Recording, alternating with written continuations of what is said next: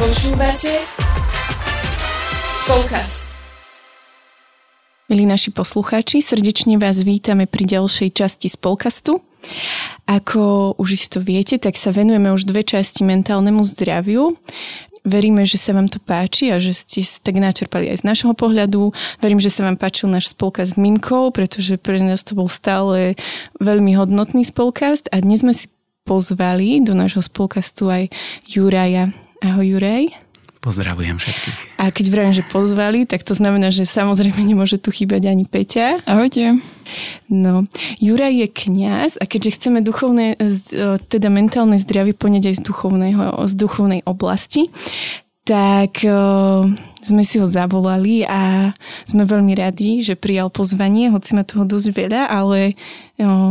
Juraj sa nebojí životných výziev a s radosťou do toho vstúpil. A Peťa by nám ho ešte predstavila, aby ste vedeli. Áno, no otca Juraja môžete poznať, alebo viacerí možno ste s ním stretli v Bojničkách, čo je diecézne centrum mládeže pre, myslím, že Trnavskú diecézu. A takou možno zaujímavosťou vie, čo nám o sebe prezradil, že predtým, než sa stal kňazom, tak... bol, alebo aj stále vlastne je informatikom, čo je také veľmi super. Myslím si, že aj v týchto kresťanských kruhoch je to také veľmi platné, keď sa niekto vyzná do techniky. A okrem toho je teda pochádza zo 6 detí. A takými možno ešte zaujímavosťami, alebo to, čo ho baví, je, že vie hrať na husle, gitaru a klavír a keď si chce oddychnúť, tak toto nejakým spôsobom...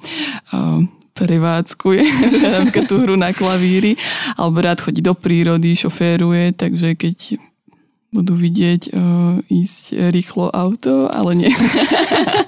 Juraj filtruje. Držíva sa v mentálnom zdraví. Presne tak. A teda ešte okrem toho, čo aj nás tak možno aj viac zaujalo, je to, že študoval teológiu tela v Ríme, čož možno nie každý sa dostane k tomu alebo tak a verím tomu, že možno aj dneska bude taký priestor, že poskytnú nejaký pohľad aj skrze alebo z týchto skúseností aj do tejto témy, že sa to nejakým spôsobom spája. Takže ešte raz ďakujeme, že si prišiel. Veľmi si to vážime. A si môžeme rovno aj ísť na to. My sme sa vlastne, keď sme sa aj pripravovali na tento Spolkast s Jurajom, tak sme si spolu telefonovali a sme sa tak odpichli od toho, čo sme minule začali s Mimkou, od definície WHO o mentálnom zdraví a Juraj povedal pár takých zaujímavých svojich pohľadov aj ako kňaza, ale aj z takej duchovnej stránky a mňa to veľmi tak zaujalo. Takže Juraj, ako by si ty definoval vo tom takom duchovnom prevedení? Tak v tej definícii WHO bolo, že takým znakom mentálneho zdravia je ten pozitívny postoj k sebe, sebaúcta, potom cítiť sa dobre pri iných ľuďoch a zvládať svoje povinnosti a nároky. A myslím si, že keď pozeráme naozaj z pohľadu toho, že nechceme do toho hneď montovať nejaké kresťanstvo alebo nejakého Boha, tak naozaj, že... v podstate človek cíti, že potrebuje mať k sebe úctu, potom, že sa nestráni iných, hej, a naozaj, že zvládať nejakým spôsobom tie povinnosti, že keď to človek, ja neviem, nezvláda, alebo proste zrazu ho chytí extrémna panika, on sa zavrie a nerobí nič, tak môže byť nejaký problém. Skôr možno potrebujem tak vnímať, alebo všimnúť si, že čo akoby môže napomôcť, aby takýto stav bol. A tam si myslím, že práve ten rozmer duchovného života tvorí akoby veľmi súčasť toho, aby aj ten duševný stav bol v poriadku. Lebo v dnešnom svete, keď sa povie, že mať pozitívny postoj k sebe, tak to môže byť, že ja sa cítim so sebou dobre, nezaujímajú ma tí druhí, hlavné, že ja mám dobrý pocit sám zo seba a pritom ten pocit môže byť... vyplývajúci z nejakej prílišnej seba dôvery alebo zamerania sa len na seba. Taký egocentrizmus. Ale veľmi je dôležité, aby sme mali pozitívny postoj k sebe, ale takej pravde, ktorá vyplýva práve z toho, že ja viem, akú mám hodnotu. Vedomie vlastnej hodnoty a ktorá nevyplýva z toho, že čo iní povedia, ktorá nevyplýva ani z toho, ako sa vždy ja cítim, ale ktorá má hlboký základ v tom, že ja som bol do tohto života povolaný a pozvaný niekým, kto ma má rada, koho som synom alebo koho som dcérou. Hej, že to vedomie vlastnej hodnoty z toho, že patrím Bohu. Myslím si, že to je to najdôležitejšie, lebo keď si pozrieme aj, ja neviem, ešte do doby komunizmu ľudí, ktorí boli vo väzení a teraz týraní, ja neviem čo. A zrazu tí, ktorí ich týrali, nevedeli prekusnúť to, ako je možné, že tento človek prežíva pokoj. Pretože akoby nie je ten pokoj, že je mi dobré, ale ten pokoj vnútorný, viem, kým som. A preto stojím na tej pozícii. Čiže ten pozitívny postoj k sebe vyplýva zo vzťahu. Istým spôsobom zo vzťahu ten, od koho pochádzam a že jemu patrím, a keby sa dialo aj čokoľvek, tak jemu patrím. A tam ako je teda tá druhá vec, čo aj ty ste hovoril, že to WHO definuje, že cítiť sa dobre pri iných ľuďoch. Tak jedna je tak, ale ak by si to vedel možno nejakým spôsobom trošku prepojiť, a ty si tak spomínal teológiu tela, toto, a to mňa veľmi tak zaujalo. A to sa možno spája aj s tým, čo mi tak častejšie, alebo teraz sme poslednú dobu tak hovorili, že či je dôležité napríklad teraz po tej pandémii aj pre to mentálne zdravie, aj to duchovné, ako keby také prežívanie, ľudské. Áno, aj to ľudské, byť s ľuďmi, hej, že či teraz ako keby možno špeciálne nie taký ten čas, že byť s tými ľuďmi a že teda akým spôsobom možno byť s nimi a čo to, neviem, môže také priniesť, alebo že prečo? Je dobre cítiť sa pri iných ľuďoch, dobre. A niekedy sa tých druhých ľudí bojíme. Jednoducho, ale chceme byť s druhými. Vyplýva to z hlbokej túžby, ktorá je v našom srdci, ktorú vložil Boh, byť s druhými a nielen z túžby, ale z toho, ako sme vlastne stvorení. Lebo ak viem, že od niekoho pochádzam, hej, my sme tak rozprávali o tom, že náš pupok nám hovorí, že ja od niekoho pochádzam. To znamená, ja som stvorený zo vzťahu a som stvorený tým pádom aj pre vzťah. Hej?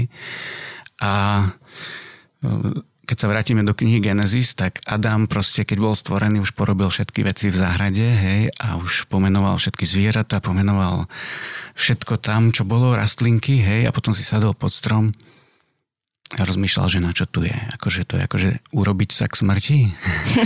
Aj keď práca má veľmi dôležité miesto. Pápež František o tom krásne píše aj v Christus Vivus. Ale naozaj on akoby nevedel, na čo je tu. Hej? A tak akoby padá do toho hlbokého spánku, do takej ničoty, z ktorého Boh vyťahuje práve tým, že privádza k nemu Evu. A on keď ju zbadá, tak zostane v úžase. Zostane v úžase práve z toho, lebo všíma si, že on bol sám medzi všetkými tými stvoreniami, s ktorými sa nevedel stotožniť. Hoci tie opice sa na nás trošku podobajú, ale keď by ich poslal na nákup, tak oni na ten nákup nepôjdu, lebo nepremýšľajú. Ale keď stretáva Evu, tak je fascinovaný niekto ako ja.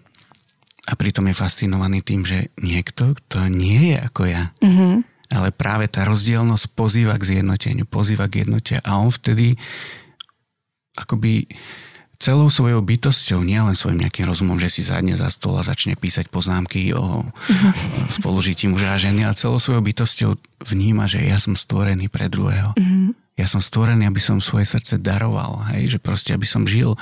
A pred ním sa zrazu otvára perspektíva budúcnosti, že on vidí EU, chce pre ňu to najlepšie, ale v tom snívaní o nej vníma, že to najlepšie pre ňu, v tom som ja prítomný. A jednoducho to prepojenie vzájomné je hlboko vpísané do ľudského srdca. Ale teraz prečo sa niekedy s tými druhými necítime dobre, alebo prečo nás tak zraňujú, lebo aj hriech vstúpil do tohto plánu, ktorý je do nášho srdca vpísaný a ktorý ten plán nepokazil, ale pokrivil. A preto vlastne Adam vo svojej zraniteľnosti pred láskou sa Eve otvoril, ale keď zapochybovali o tej Božej dobrote, o tej Božej láske, o tom, že ja som synom a dcerou a tento Boh ma miluje, zrazu sa stiahli a nastúpil strach. A strach, že ten druhý ma môže zraniť. Adam sa uzatvára pred Evou, obidvaja sa uzatvárajú pred Bohom, hej, a nastúpi tam to, ak otvorím svoje srdce, nezraní ma ten druhý. Ten strach. Ja Ja to vnímam aj napríklad keď sa zase vrátime k tomuto lockdownu, tak mnohí mladí proste sú stále na internete. Hej? Lebo túžia po vzťahoch, túžia nejakým spôsobom vstúpiť, ale zároveň ten internet im poskytuje takú anonymitu. Že ja sa radšej neotvorím, ja si zvolím nejakú falošnú identitu, lebo mám strach, že čo keď sa stretnem s tým človekom a on by ma spoznal. Ale tá túžba po vzťahu, aj napríklad, ja neviem, keď to ten mladý smeruje k pornografii, tak je to preto, lebo túži po vzťahu. Hej, to znamená, on túži vstúpiť istým spôsobom do vzťahu s tým druhým, ale má strach, že keď to bude akoby reálna bytosť, tak tá bude pozývať, posunúť sa, niekam ísť ďalej. A on chce mať akoby ten vzťah pre seba, sám vlastniť niečo len. A mňa by v tomto zaujímalo ešte jedna taká vec, že to ma teraz tak napadlo, že akoby či sa teda ty stretol, keď možno, ja neviem, si mal nejaké rozhovory s mladými alebo tak, že akoby to, že si teraz vysvetlil to celé, že sme akoby teda stvorení pre vzťah a stále ako keby možno aj podvedome alebo vedome hľadáme nejaký ten vzťah a to, že proste sme nemali taký priestor možno byť osobne s ľuďmi alebo mali sme ho naozaj taký oklieštený a malý. Takže že či to nejakým spôsobom niečo tak zanechalo v tých mladých alebo že, hej, že možno sa to naozaj prijavilo potom aj na tom nejakom ich, na tej psychickej pohode, že tá túžba, ktorú mám v srdci, nemám to akým spôsobom možno kde nájsť alebo kde ju naplniť a že ja neviem, hej, že možno či boli z toho nejakí frustrovaní alebo ja neviem, sme sa rozprávali o nejakých depresiách alebo o takých stavoch možno úzkosti alebo čo, že či sa s tým stretol alebo nie. Stretol som sa s tým, že mnohí hovorili, že proste mladí ľudia prežívajú depresie. Aj sme počuli, napríklad jedna učiteľka hovorila, keď sa teraz mladí vrátili do školy, tak proste veľký problém drogy. Hej, že jednoducho, lebo to takým spôsobom možno riešili aj počas pandémie a jednoducho potrebovali nejako zaplniť to ticho. Hej, ono to súvisí, že ten človek túži po vzťahu, nedostáva sa mu a zrazu zostáva sám so sebou v tichu, so svojím nepriatím seba samého. A to nepriatie zrazu nadobúda veľké rozmery práve kvôli tomu, že je sám so sebou. Hej? A z toho môžu vyplývať rôzne úniky do tých kvázi vzťahov, hej? Nejakých internetových, či už chatov, alebo rôznych, hej?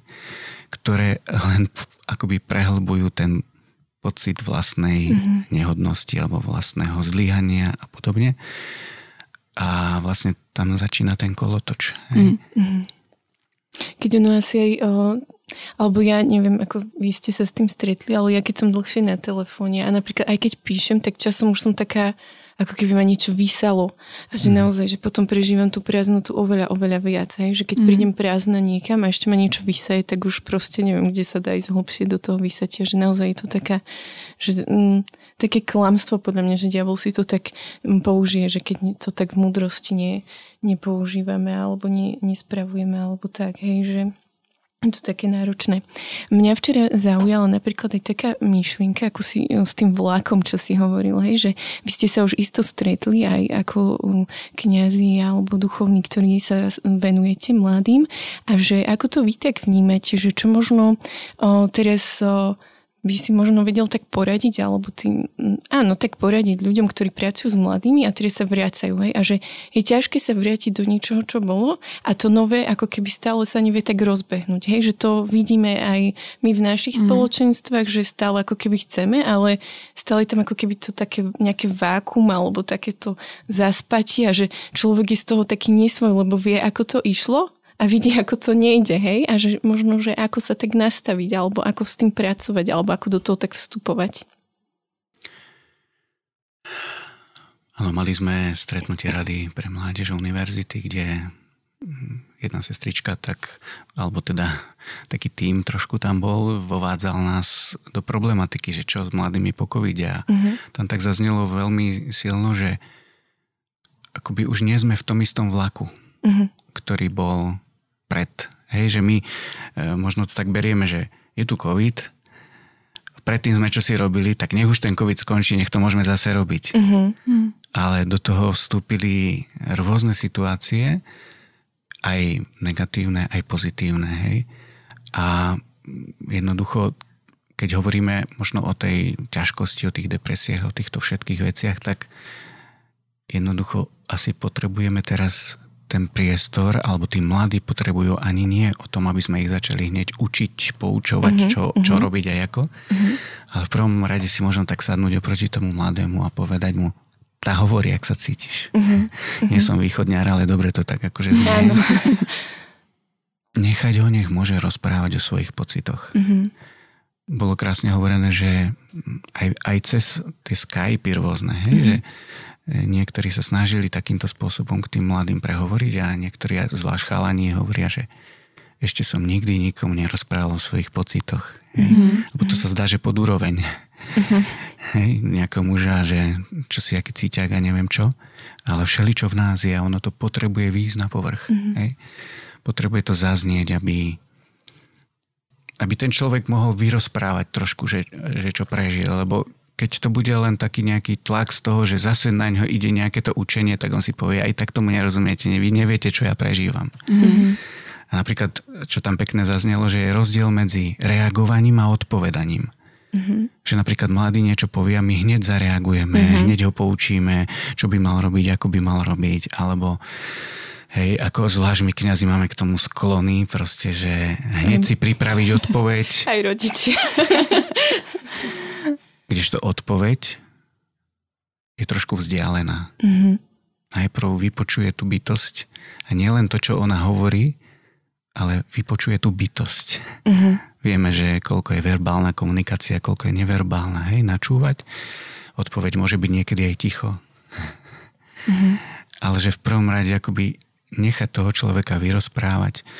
Napríklad my, keď vykonávame službu kňaza, hej, a spovedáme, tak mnohokrát nám bolo odporúčané práve to, že nechaj toho človeka najprv rozprávať. Počúvaj ho, nepripravuj si hneď odpoveď, že toto ti poviem a to ťa zachráni, lebo ako budeme počúvať, tak zistíme, že možno on v tej ďalšej reči povedal to, čo sme mu chceli povedať, ale akoby na to prišiel sám, práve tým, že to z neho vychádzalo. Hej. Alebo zistíme, že problém je možno úplne niekde inde, než sme si na začiatku mysleli. Možno je hlbší a možno je v inej oblasti, hej, ktorú treba riešiť. Ale ak nedáme priestor na počúvanie a hneď ho stopneme, tak my máme dobrý pocit, ako sme veľmi poradili a on odchádza nenaplnený, pretože možno o tom nevie, ale akoby sa to nedotklo tej hĺbky, ktorú potreboval riešiť. A ešte, keby som sa vrátil trošku k tomu, že cítiť sa dobre pri iných ľuďoch, alebo teda, že potrebujeme ten vzťah, tak naozaj, že keď je človek len možno, že si aj študuje nejaké veci, tak je to také statické, kdežto to stretnutie s človekom, či už aj cez ten Skype, ináč ono sa to tak otvorila, tak sféra, niektorí hovorili, že aj stretká môžu byť aj tak, že stretneme sa spoločne, ale niekto nemôže prísť, prečo sme si nezapli Skype a on sa môže pridať, že také nové kombinácie môžu vznikať. Ale že to stretnutie s človekom, ja som dnes, keď som sa modlil posvetné čítanie, tak tam bolo o Dávidovi, ktorý sa išiel pomstiť Nábalovi, pretože ten sa proti nemu postavil a odignoroval ho. Hej. On sa išiel postaviť a keď sa to dozvedela Nábalova žena Abigail, tak sa pripravila, prišla a v pokore vlastne si klakla pred Dávidom, prosila o odpustenie za svojho manžela, všetko. Adam bol taký zasiahnutý tým stretnutím, že jednoducho sa zriekol celej pomsty a nakoniec ešte ďakoval Pánovi, že mu poslal túto osobu, ktorá ho uchránila od zla, ktoré mal spraviť. Že naozaj v tých stretnutiach to nie je len o tom, že dostávame to, čo my si chceme vytúžiť v úvodzovkách, ale že zrazu naše srdce sa obohacuje horizontami, ktoré sme predtým nevideli a nás to posúva. Mne sa toto napríklad aj spája s tým, čo si vravel, že v tej rozdielnosti sa spojiť v jednote, že úplne mi tak prišiel obraz, že spoločenstva, že niekedy ako keby naozaj tú rozdielnosť vidíme ako prekážku, alebo nás proste vie tak vytočiť, ale že mňa to tak veľmi teraz zasiahlo, že práve možno tú rozdielnosť vnímať ako veľký dar, hej, že veď aj my muži a ženy sme úplne rozdielni a že v manželstve sa máme vnímať presne ako dar, hej, že toto mňa tak veľmi ako keby oslovilo, aj tak zasiahlo, že aj skrz spoločenstva, že čo tu veľmi tak riešime, že som si predstavila naše spoločenstvo, že naozaj my sme tam taká spleťka rôznych ľudí, že hej, že veľmi sa ma to tak dotklo, že naozaj sa že Boh tú rozdielnosť dokáže spojiť v jednotu. Že to dokáže iba Boh.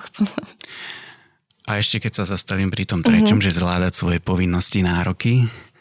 Určite, že z toho ľudského pohľadu to vyzerá tak, že mentálne zdravie má ten, kto jednoducho, keď je pred neho nejaký nárok postavený, tak ho zvláda a tak.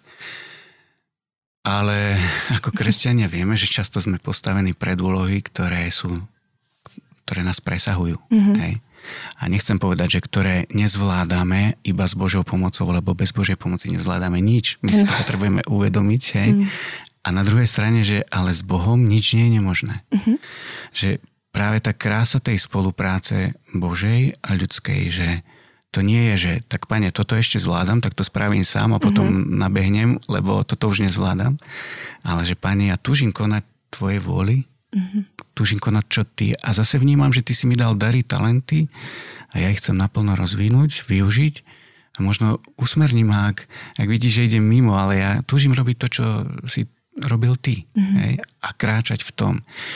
A zrazu človek môže vstúpiť, potom hovorím, do vecí, do ktorých by bežne nevstúpil, by si povedal, a toto je moja hranica, to nedám. Mm-hmm. A na druhej strane verím, že Boh akoby vie tak zastaviť možno nejakého workoholika, ak je otvorený preto, že mu povie, tak vieš čo, toto už si nepriberaj. Mm-hmm. Nie preto, že by si to ľudsky nezvládal, možno by si to zvládal ľudský v úvodzovkách, že máš na to, ale ja túžim pre teba niečo iné, niečo možno väčšie, niečo potrebnejšie, niečo dôležitejšie, čo v konečnom dôsledku naplní tvoje srdce. Mm-hmm.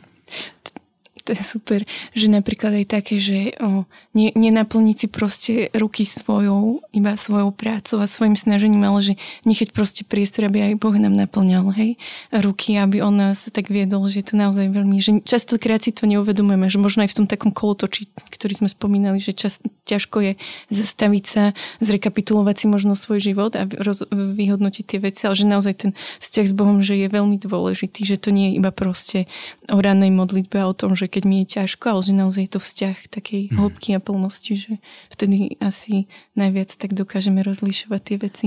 Mne sa veľmi páči, že to tak sa celé nejako prepája, hej, že aj to mentálne zdravie, že to tak zakončujeme keby takýmito vecami, lebo naozaj mi to dáva úplne teraz, aký to hovorí, že aj taký zmysel, že by sme mali možno, ale teda tak si pozerám, že mali sme niektoré otázky možno pripravené také, že ako vstupovať do vzťahu alebo hocičo, že po tej korone, ale myslím, že ty si to úplne keby, že každý, kto si tú otázku položí, tak si to teraz akoby odpovedal, hej, aj tým, že akým spôsobom sme akoby stvorení, alebo že čo tak hľadáme. A teraz ma tak napadá ešte pri tom taká jedna vec, že alebo taká jedna oblasť, ktorá sa mi tak otvára a možno viacerí lídri alebo ľudia tak pomenovávajú, že alebo tak možno majú pred sebou takú víziu toho, že teraz by malo prísť akýby taký väčší hlad ľudí po možno aj potom duchovnom, hej, že tým, že bolo to aj nejaké zakázané, ako keby, alebo bolo to také umenšené v tom celom a že možno aj v tom mentálnom zdraví tým ľuďom to chýbalo, hej, že bola to časť, ktorú si možno nevedeli doma oni nejako doplniť alebo nejako, hej, že nie každý má možno aj taký ten, aj tú osobnú modlitbu, aj ten osobný vzťah doma až natoľko rozvinutý, aby mu to postačovalo a teda ani vôbec asi nikomu tak nestačí. Ale teda to by ma zaujímalo taký tvoj pohľad na to, že to tak vidíš a že či aj teraz možno tých mesiac, dva, hej, kedy už sme trošku v takom uvoľnenejšom režime, že či vidíš ten hlad, alebo že práve naopak, či sa ti zdá, že ľudia si tak zvykli na to, že toto mi postačuje a vlastne viem s tým fungovať úplne normálne, tak už nepotrebujem nič viacej alebo že a s čím sa ty stretávaš? Stretávam sa asi s jedným aj s druhým. Včera sme mali také stretnutie, alebo respektíve svätú omšu s biskupom, misa Chrismatis, omša svetenia olejov, ktorá býva bežne na Zelený štvrtok, tak som potom aj rozprával s niektorými a som sa ich aj tak pýtal a mnohí hovoria o úbytku aj ľudí, ktorí neprichádzajú. Ja zase z našej farnosti, ktorej v podstate sa nachádza centrum, tak môžem povedať, že sa teším tomu, že sa tie kostoly zaplňajú. Možno niekedy až viac, než by sa v úvodzovkách mali podľa nejakých kritérií, ale v tom, že zrazu ľudia prichádzajú. A aj minulé v nedeľu aj také mladé tváre, deti tam boli. Ale si myslím, že to najdôležitejšie je, že Keď sa tak zamyslíme nad svojím životom, tak zisťujeme, že práve vtedy, keď prichádza ťažkosť, kríza, tak človek začína rozmýšľať nad tým, a na čo som tu. A to je taká naša výzva, možno v prvom rade si sami pred sebou zodpovedať tú otázku, alebo odpovedať si na tú otázku, hľadať vlastne odpovede. Možno aj to, že či Boh má čo povedať do tej otázky. Hej? A v konečnom dôsledku je to otázka o šťastí. V konečnom dôsledku je otázka o tom, že a z čoho to šťastie môže vyplynúť. Hej? A zase sme pri tej otázke, že Boh nás povolal pre seba, tak iba v jeho srdci, keď budeme, tak môžeme nájsť. Boh nás povolal tak, že cez ten vzťah, hej, môžeme spoznať zmysel života. A možno je dôležité pomôcť tým mladým, akoby aj nepriamo, aj priamo niekedy, pomôcť im vzbudiť tú otázku, ktorá je hlboko v ich srdci. A ani im tak nehovoriť, že či majú alebo nemajú chodiť do kostola, ale že po čom naozaj túžiš. Hej? A to, čo robíš potom, dosahuješ to, po čom túžiš. A naplňa to tak tvoje srdce, alebo len to posúva a dáva ti ďalšiu prázdnotu. Hej? Že nechceš hľadať to, čo naozaj môže naplniť srdce človeka. A v podstate, keď si zoberieme mentálne zdravie, tak je to človek, ktorý vie, aký je zmysel jeho života a túži ho naplňať. To je veľmi páči. Mne ešte napadla taká otázka, keďže ty si muž a že aj takéto, si vravel, že muži sa aj tak ťažšie tak otvárajú, hej, a vypovedajú z toho svojho a že možno ako by si ty tak uvoľnil alebo povedal tým chlapom, že veď oni ako keby, ja som taká, že nečakám ani Edko, že mi teraz bude hovoriť, že prežíva eufóriu šťastia alebo tak, že ja to na ňom vidím, hej, ale napríklad vidím, keď ho niečo trápi a on mi zrazu povie, že ja si to vážim a nemusí mi hovoriť do detailu, že a to im to povedal, to vieš mi ženy to tak a ona povedala toto, ja som na to zareagovala, toto a mňa sa toto dotklo a ona to asi neviem ako myslela, na muži do tie, hej, ale že ako možno tak povzbudiť aj chlapov, že aby naozaj tak išli a otvorili sa, hej, muži, alebo možno aj mladých tínedžerov, alebo ak aj máme v rodine, hej, že deti takéto, že aby sme sa tak nastavili na tú hranicu, alebo na tú hladinu toho počúvania, aby oni chceli rozprávať, možno ako to tak vyprodukovať, hej, lebo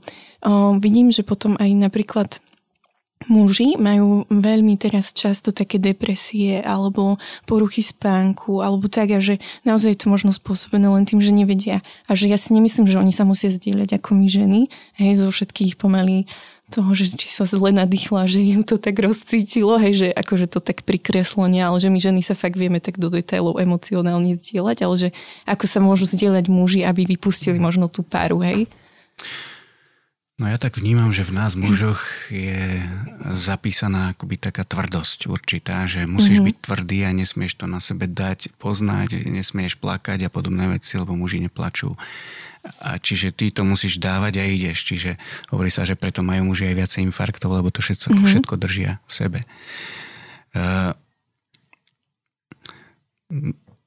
Láska otvára srdce človeka a možno práve to uvedomiť si, že ale moja tvrdosť môže aj zraňovať. A ja chcem akoby načúvať napríklad tomu ženskému srdcu. A možno keď ono potrebuje, aby som aj niečo pozdieľal, tak učiť sa možno niečo pozdieľať. A na druhej strane prosiť Boha, aby lámal práve tieto také klamstvá o tom chlapskom srdci, že musí byť tvrdé. Ja som na jednej duchovnej obnove počul také zaujímavé slovo, že keď Ježiš hovorí, že, alebo teda keď sa v Božom slove hovorí, že vezmem z vášho srdca srdce kamenné a dám vám srdce z mesa. Že my si predstavíme, že to kamenné srdce, to je taká tvrdosť v zmysle, že to je zlý človek, hej, z ktorého sa môže stať dobrý. Ale že to kamenné srdce je akoby srdce, ktoré tam vnútri je citlivé, len je obohnané hradbami tvrdosti, práve preto, že možno bolo zranené v detstve, dospievaní a vytvorili sa rôzne bariéry, ktoré ono použilo na začiatku ako obranný mechanizmus, aby prežil tú situáciu, ktorá bola pre ňo ťažká a postupne tie bariéry upevňoval, až sa upevnil a podvedome vlastne nastavil sa tak, že mňa už toto nezraní. Hej? A kráča v tej tvrdosti. Na druhej strane je to otvorenie sa tomu druhému. Naozaj, že nepovedať si, a tie ženy to sú také cintlivky a my sme tí tvrdí chlapi, ktorí ideme, ale otvoriť sa tomu druhému zrazu môže otvárať nové horizonty. Ja to prirovnám, určite všetci poznáme 5 jazykov lásky, proste a tak. A ja to prirovnám tomu, ako keď som prišiel do Talianska a začal som sa učiť taliančinu. Akože tie kroky na začiatku to bolo strašné, lebo ja som taký perfekcionista, z čoho prosím Boha, aby ma oslobodil a postupne sa nejaké veci lámu, ale že ja som si povedal, ja budem rozprávať až vtedy, keď budem dobre rozprávať. Čo sa nestane nikdy, hej, proste. No ale tá bariéra bola pre mňa veľmi ťažká, proste jednak učiť sa slovička, začať komunikovať aj s tým, že budem trápny, že sa mi vysmejú, ako stalo sa mi, sedeli sme za stolom a chalani takí Španieli, myslel som si, že rozprávajú taliansky, ale to bolo taká miešanina španielčiny, taliančiny a ešte rýchla. Mi dali nejakú otázku a ja som nevedel, čo sa ma pýtali, tak som ich poprosil, že ešte raz, hej, a keď som ani na tretíkrát nepochopil, zasmiali sa, rozprávali sa ďalej medzi sebou. A teraz tie, že a ja už som inžinier, a ja už som bol piatak seminári, ja neviem čo všetko, a zrazu sa rôzne veci proste rodia v srdci, ktoré človek nemyslel, že ani má. Že si hovoril, že už som relatívne dobrý človek a zrazu... A teraz bolo sa treba akoby prekúsať cez tú hradbu toho, že ja ten jazyk neviem. Ale postupne, ak človek robil to úsilie, zrazu zistil, že ale ja už si dokážem sadnúť s Černochom z Konga, ktorý mi hovorí o svojej situácii v krajine. A ja tú situáciu zrazu úplne inak vnímam, lebo ju vnímam cez blízkosť a srdce toho človeka, ktorého sa to týka. Zrazu, a takisto je to v láske. Že pre nás hovoriť tým druhým jazykom je niekedy veľmi náročné a my si myslíme, že no tak... spravím milosť tomu druhému, aby som teda rozprával, keď mu je to tak milé, a zrazu to srdce druhého, keď sa otvorí a zahrnie nás láskou, zrazu zistíme, dostávame oveľa viac, než sme mysleli na začiatku, a verím, že nemáme byť rovnakí ako ženy, práve tak sme boli stvorení, že sa doplňame, ale nevytvárať akoby tú tvrdosť na silu, že ja nesmiem dať najavo, nesmiem a učiť sa kročík po kročiku, otvárať a rozvíjať aj to emočné IQ, či EQ, či jak sa to povie. S tým myslím si, že môžeme iba súhlasiť. A ja by som ešte tak na záver mala asi už takú poslednú otázku. A tak, aby možno niekto aj si také prakticky mohli niečo ešte odniesť odtiaľto, že čo alebo čo ty robíš pre svoje mentálne zdravie, že ako možno ty aj ako kňaz, ako muž, ako človek, ktorý zasa v nejakom inom prostredí žije, ale aj napríklad s tými mladými, že, hej, že ja si to niekedy neviem predstaviť, že ty stále keby si s niekým niekde, hej, nasávať, hej, toto, a že ako ty možno ventiluješ, ako sa dávaš do pohody, do toho, aby si to všetko zvládala, aby ti z toho nepreplo, tak to poviem. Hej. Tak, ako som hovoril, že mám rád šoferovanie, akurát, že tam tie emócie je treba ovládať, zvlášť keď má človek nohu na plyne. Ale ako som hovoril, veľmi rád si zahrám na klavíri, na gitare. Aj keď tak amatérsky, ale zahrám si proste, že človek tam môže akoby vyliať tú emóciu zo seba, či už aká je, takisto kniha, dobrý film. Ale čo si tak uvedomujem, že veľmi dôležité pre mňa je aj to, ak môžem s niekým zdieľať veci, ktoré prežívam, zvlášť Bohu ďaka za priateľov a možno aj takých priateľov rodinných, hej, že kde môžem to zdieľať s manželmi, hej, že lebo tam môže zaznieť aj taký pohľad, a tak ako keď Nátan prišiel za Dávidom a ho usvedčil podľa Boha, a teraz Dávid si uvedomil, že áno, spravil som, a teraz vedel aj význať, že zmiluj sa Bože nado mnou, zase máme piatok a býva to piatkový žalm v breviári. A zase vo veľkej dôvere, ale v Pána, ktorý nesúdi. A že toto tiež verím, že je jeden z takých krokov, prostredníctvom ktorých si uvedomujem, že sa aj to mentálne zdravie môže budovať a že vedieť povedať odpusť. Priznať si tú vinu. Samozrejme musíme rozlišovať, čo je obviňovanie zo strany druhých a čo je skôr akoby ten tlak zlého na to, aby sme sa ešte horšie cítili sami so sebou. A čo je akoby pozvanie od Boha, že toto mi odovzdaj, aby si mohol byť slobodný. Hej? A vedieť povedať to odpust. Potom sviatosti proste Svätá spoveď, hej, že kde sa človek môže stretnúť naozaj s odpúšťajúcou láskou Boha, ktorý si to nezapíše do notesa, že keď sa pomýliš, tak ja ti to ešte pripomeniem. Mm. Čo je odpustené, je zabudnuté, odpustené u Pána. Mm-hmm. Eucharistia tiež, že proste to je to stretnutie, že všetky sviatosti vlastne, ktoré, prostredníctvom ktorých Boh prichádza akoby viditeľným spôsobom, aby sa dotkol nášho tela, našej bytosti celej, aby sme mohli prežívať, že je s nami úplne tak rukolapne. Mm-hmm. Skvelé. A potom aj také vypadnúť do prírody, zacvičiť si a podobne. Ja, Peťa vravela, že na záver, ale ja stále mám ešte v sebe takú poslednú vec, neviem, to tak cítim, tak ja sa ti chcem dať taký priestor, že ak ty máš ešte niečo, čo by si možno chcel povedať našim poslucháčom, hej, že žijeme takú neistú dobu, teraz aj už nás strašia zo všetkých možných strán, hej, počasie, ekológia, všetko sa tu na nás valí, hej, že hurikán tam v Čechách, teraz druhá či tretia vlna pandémie a tak, a že možno čo by si taký message chcel dať ľuďom alebo tým, čo nás počúvajú, že aby tak aj ostali v takej pohode, že čo ty tak vnímaš ako kňaz, že možno také uvoľnenie, alebo také, že čo nám môže priniesť možno požehnanie, alebo neupadnú do takej frustrácie alebo depresia, že naozaj tak pozerať na ten horizont, že tam je Boh. Použiť potom neustálom vedomí, že nie je to len na nás. Uh-huh. Lebo ten tlak, že ja to musím zvládnuť, ja to musím dať. A ak to nezvládnem, bude zlé, lebo sa mi vysmejú, lebo neviem čo. Hej.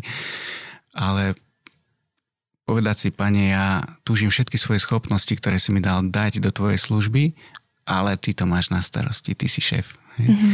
A zároveň, čo tak v poslednej dobe stále viac cítim, nebojme sa zveriť pod ochranu našej nebeskej matky. Uh-huh.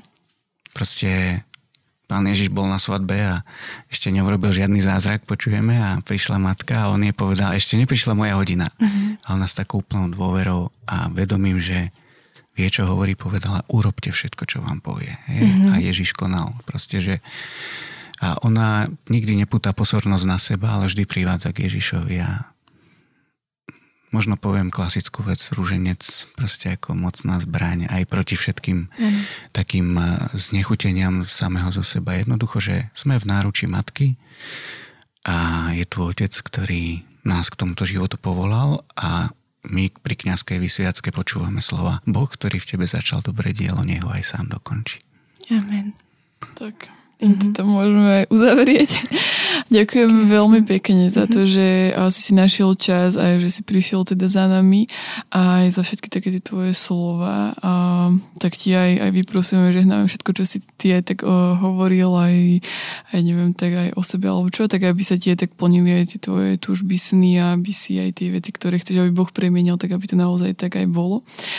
A vám, milí poslucháči, ďakujeme za pozornosť, za to, že stále ste tu s nami a budeme mať za chvíľu už aj leto, tak postupne premýšľame, že čo by sme vám tak mohli možno aj cez to leto priniesť, odovzdať, takže určite, ak budete cez leto mať chuť si nás vypočuť, tak budeme tu aj vtedy. A počujeme sa opäť teda o 2 týždne a ahojte. Ahojte. Ahojte.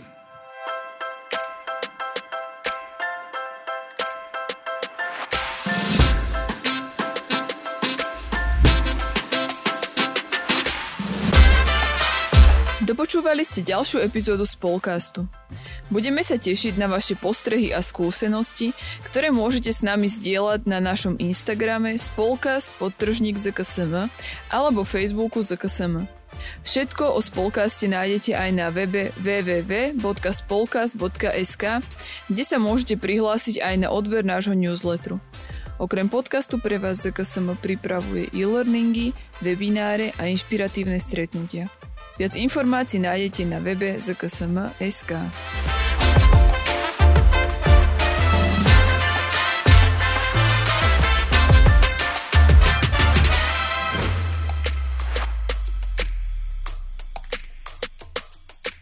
Tento projekt bol podporený z dotácie Ministerstva školstva, vedy, výskumu a športu.